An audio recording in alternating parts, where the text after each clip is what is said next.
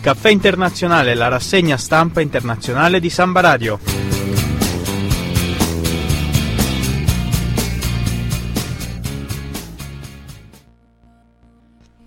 Bene, benvenuti cari radioascoltatori, qui è Fabio Zacà con il Caffè Internazionale, siamo alla sesta puntata, quella del 24 aprile 2012. Domani sarà appunto la festa della liberazione, quindi vi invito a festeggiarla nel migliore dei modi. E cominciamo comunque la nostra rassegna stampa internazionale, vi leggo velocemente il sommario. Parleremo del conflitto in Sudan, del colpo di Stato in Mali, dell'invio degli osservatori in Siria, osservatori delle Nazioni Unite, della nazionalizzazione del petrolio in Argentina e delle elezioni presidenziali francesi. Bene, iniziamo dall'Africa, iniziamo dove ci siamo lasciati la settimana scorsa con il Sudan. Avevamo parlato appunto la settimana scorsa della crisi tra i due eh, Sudan, il Sudan governato da Omar al-Bashir e il eh, Sud Sudan eh, guidato da una, da, da, dal nuovo presidente del Sud Sudan eh, che è arrivato uno scontro eh, più o meno militare con il, con il, governo di Khartoum. Venerdì il governo del Sudan meridionale ha quindi accusato il governo del Sudan di Omar al-Bashir di aver bombardato un complesso petrolifero nel nord del paese, dopo che le truppe del Sudan meridionale si erano ritirate dal campo petrolifero di Eglig, appunto nel Sudan eh, settentrionale. Il presidente statunitense Barack Obama ha invitato i due presidenti dei due rispettivi paesi a intraprendere negoziati pacifici per la demarcazione territoriale.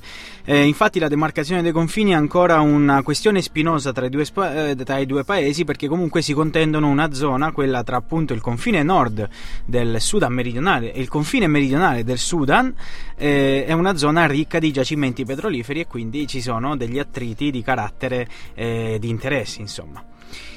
Passiamo al Mali, eh, dopo il colpo di Stato di due settimane fa, il leader maliano Touré ha lasciato il paese e si è trasferito in Senegal. Il colpo di Stato ha messo alla guida del paese il presidente ad interim Traoré, che ha l'incarico di transizione e di portare il paese alle elezioni e di guidarlo nella lotta contro i ribelli Tuareg, che approfittando del vuoto di potere si sono impossessati della zona desertica a nord del paese.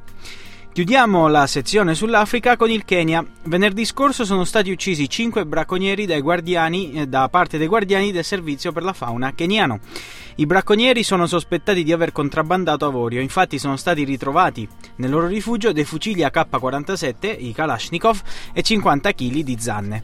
Il servizio per la protezione della fauna è intenzionato a rendere il bracconaggio un'attività poco remunerativa per i bracconieri che comunque continuano a cacciare eh, gli elefanti, infatti si sospetta che in Kenya ogni anno vengano uccisi 100 esemplari di elefanti per appunto eh, commerciare le zanne ricche di avorio e mandarle presso eh, i mercati stati orientali che sono avidi appunto di avorio.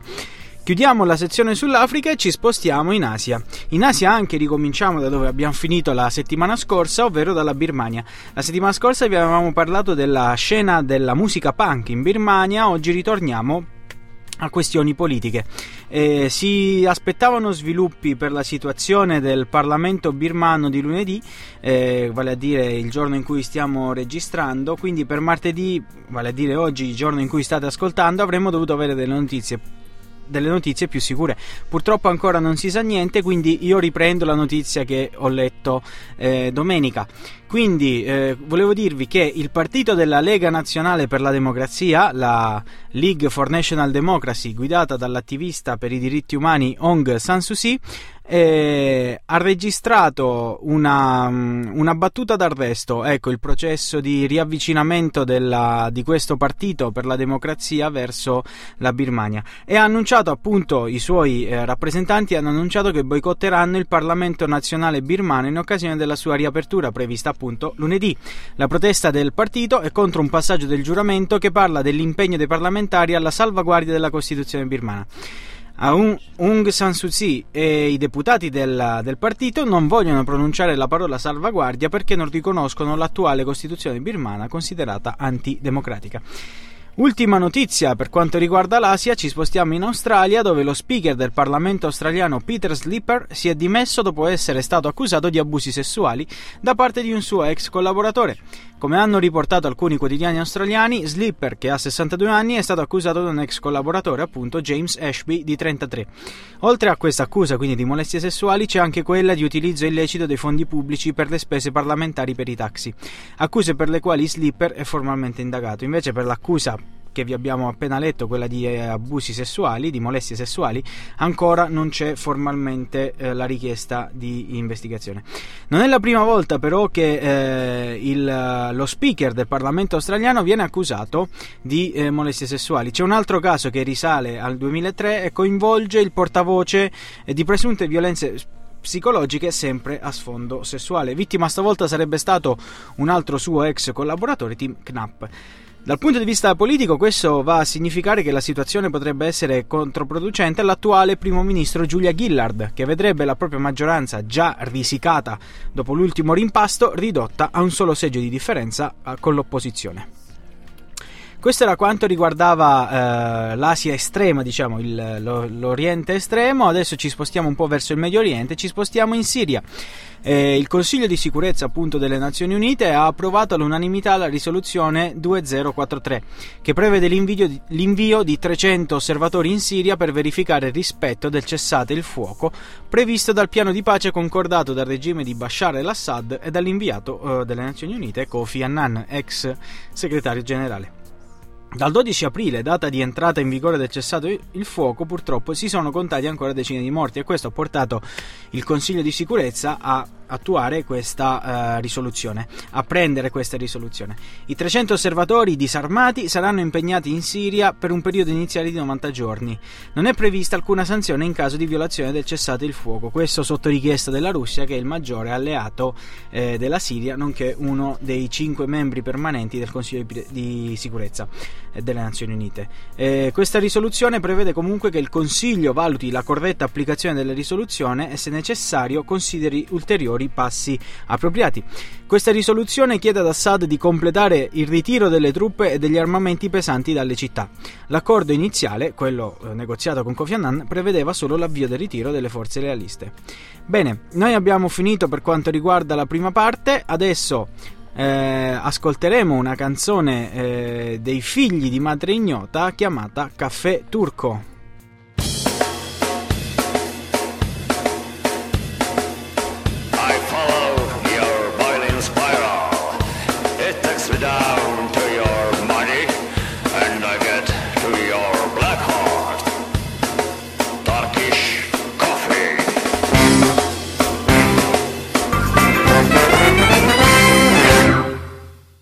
Bene, bentornati, questi erano i figli di Madre Ignota con Caffè Turco, la pausa caffè eh, di questa puntata. E riprendiamo nostro, la nostra rassegna stampa partendo dalle Americhe, ecco, da, quindi Nord America, Sud America Centro America.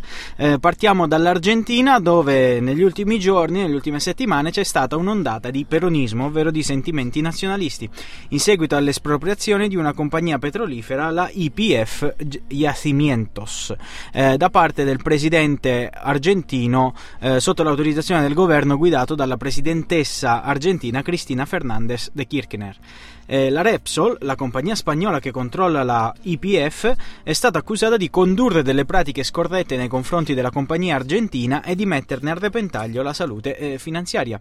La reazione della Spagna, quindi eh, la patria della Repsol, è stata preoccupata e anche veloce, con anche il principe ereditario Felipe, eh, nonostante la crisi monarchica spagnola attuale provocata dal, dal re Juan Carlos eh, e le sue battute di caccia in Botswana, eh, dicevamo il principe Felipe ha espresso il suo appoggio alla compagnia petrolifera spagnola senza accusare direttamente però l'Argentina con cui la Spagna ha dei pesanti e importanti accordi commerciali come quello della fornitura eh, telefonica. Eh, ritornando alla questione della nazionalizzazione, ci sarebbe un accordo del 2008 che, eh, secondo quanto riportato da Bloomberg, che permetterebbe alla Repsol di rientrare in controllo del 25% della società. Il suo presidente, Antonio Bulfrau, però ha già negato questa opzione, preferendo che l'Argentina risarcisca la Repsol con 9 mila milioni di euro di rimborso da parte appunto del governo argentino. La Kirchner, dal canto suo, ha già negato il rimborso e la Repsol si sta rivolgendo alla Banca Mondiale per un intervento. Intanto le reazioni sono state di dura condanna e anche la UE, l'Unione Europea, si è espressa contro la nazionalizzazione promettendo misure di rappresaglia nei confronti dell'Argentina. Eh, rimaniamo sempre in Sud America, eh, coinvolgendo anche gli Stati Uniti. Il 15 maggio prossimo entrerà in vigore un trattato bilaterale di libero scambio tra gli Stati Uniti e la Colombia. Questo accordo è stato raggiunto al termine del vertice delle Americhe, eh, la Scumbres de las Americas, svoltosi la settimana scorsa proprio in Colombia. I due paesi già da tempo avevano migliorato i propri scambi commerciali e l'entrata in vigore del trattato di libero commercio va ad eliminare le imposte che la Colombia ancora, applicava ancora sui prodotti agricoli e manifatturieri statunitensi. Nel 2011 gli scambi tra i due paesi hanno registrato un valore di quasi 11 miliardi di euro e rappresenta da parte degli Stati Uniti una risposta a Brasile e Cina che gradualmente stanno assumendo un ruolo sempre più importante nell'America Latina. Ci sono state delle critiche però al presidente Obama da parte di alcuni sindacalisti statunitensi perché in Colombia i diritti dei lavoratori non sono rispettati. E adesso ci spostiamo in Europa, l'ultima parte della nostra eh, rassegna stampa. Cominciamo dalla Francia. Primo turno delle elezioni presidenziali francesi vedono sicuri eh, spediti eh, verso il ballottaggio il socialista Hollande e il presidente uscente, rappresentante della destra, eh, Nicolas Sarkozy. Tra i due è il socialista ad essere in vantaggio, con Sarkozy in, eh, si prevedeva in serie difficoltà, ma che comunque sì, ne esce sconfitto, ma la differenza con Hollande non è molto grande, si tratta di un punto percentuale. Eh, molto clamore ha destato l'impresa, per così dire, di Marine Le Pen, figlia di Jean-Marie Le Pen, un nazionalista francese che eh, negli ultimi anni non ha mai raccolto moltissimi eh, consensi, eh, si è sempre attestato il suo partito, il Front National, eh, sul, 5, sul 4-5%. Eh, quest'anno Marine Le Pen, tramite una campagna demagogica contro le banche, e il capitalismo, richiamando una Francia forte eh, sia sul piano nazionale che su quello internazionale.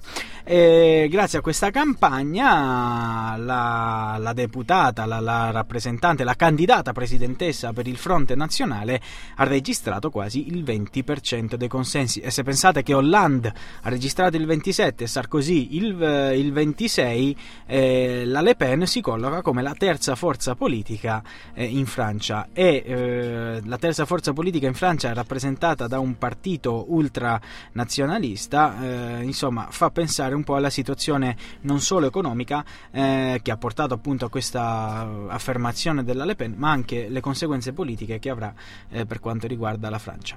E molto probabilmente comunque dopo 17 anni di governo di destra la Francia tornerà ad essere guidata dalla sinistra, dalla gauche. Hollande dovrà confrontarsi con una Francia, se vincerà appunto dovrà conf- confrontarsi con una Francia disillusa, con una disoccupazione in forte crescita e un grosso rallentamento economico. Ma dal canto suo ha promesso di dar battaglia in Europa per poter rinforzare sia la posizione della Francia che quella dell'Unione Europea. E non abbandoniamo comunque gli scenari, gli scenari, di crisi per quanto riguarda l'Europa spostandoci in Finlandia. Eh, se da un lato in Scandinavia, precisamente in Svezia, Ikea, eh, la, la, compagnia di, di mobili eh, fa sempre più utili, dall'altra parte in Finlandia la Nokia, che un tempo era leone del mercato dei cellulari, vede sempre più a ribasso le proprie eh, attività. Nel primo semestre del 2012, infatti, la, società, la società finlandese ha registrato perdite per 1,2 miliardi di dollari. La compagnia non riesce a competere nel settore degli smartphone e a farne le spese saranno 11.000 persone che verranno probabilmente licenziate da parte eh, della compagnia. Chiudiamo la rassegna stampa parlando di Grecia. Eh, voi penserete, ah, parlerà eh, della crisi che sta distruggendo praticamente la Grecia da 5 anni, invece... Eh, ci sono del, dei spiragli di, di speranza, eh, di ripresa. Il, eh, si conta per far riprendere appunto il paese greco su quello che su, un, su una risorsa che il paese greco ha in abbondanza, ovvero dire eh, il sole.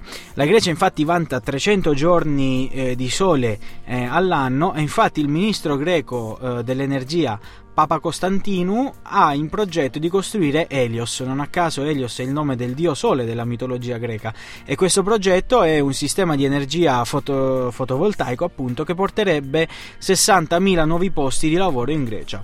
Eh, si prospettano fino a 15 miliardi di euro di entrate fiscali annuali tramite questo progetto, il problema è che la Grecia non ha un soldo. Si stimano quindi 20 miliardi necessari alla costruzione di questi impianti fotovoltaici e si pensa di raccoglierli tra Italia, Germania e Lussemburgo, paesi interessati al progetto.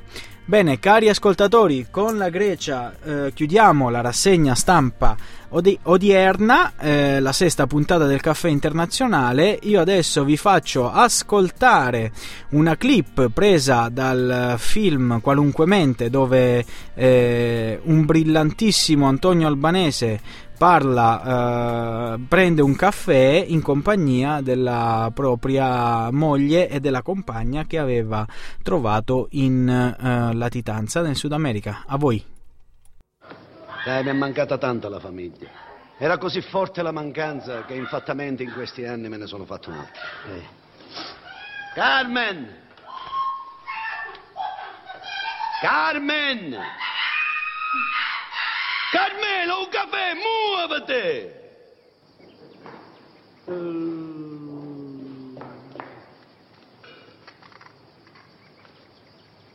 Uno solo caffè? Se questa vuole il caffè, se lo fa lei. È giusto.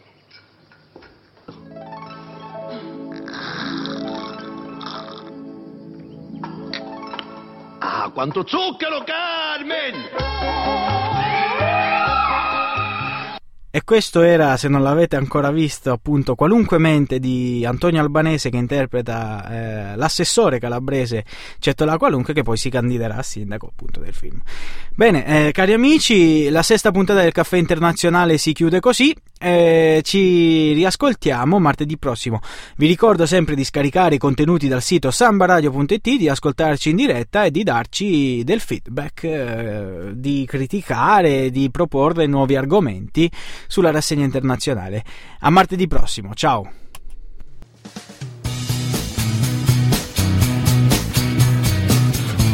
Il caffè internazionale, la rassegna stampa internazionale di Samba Radio.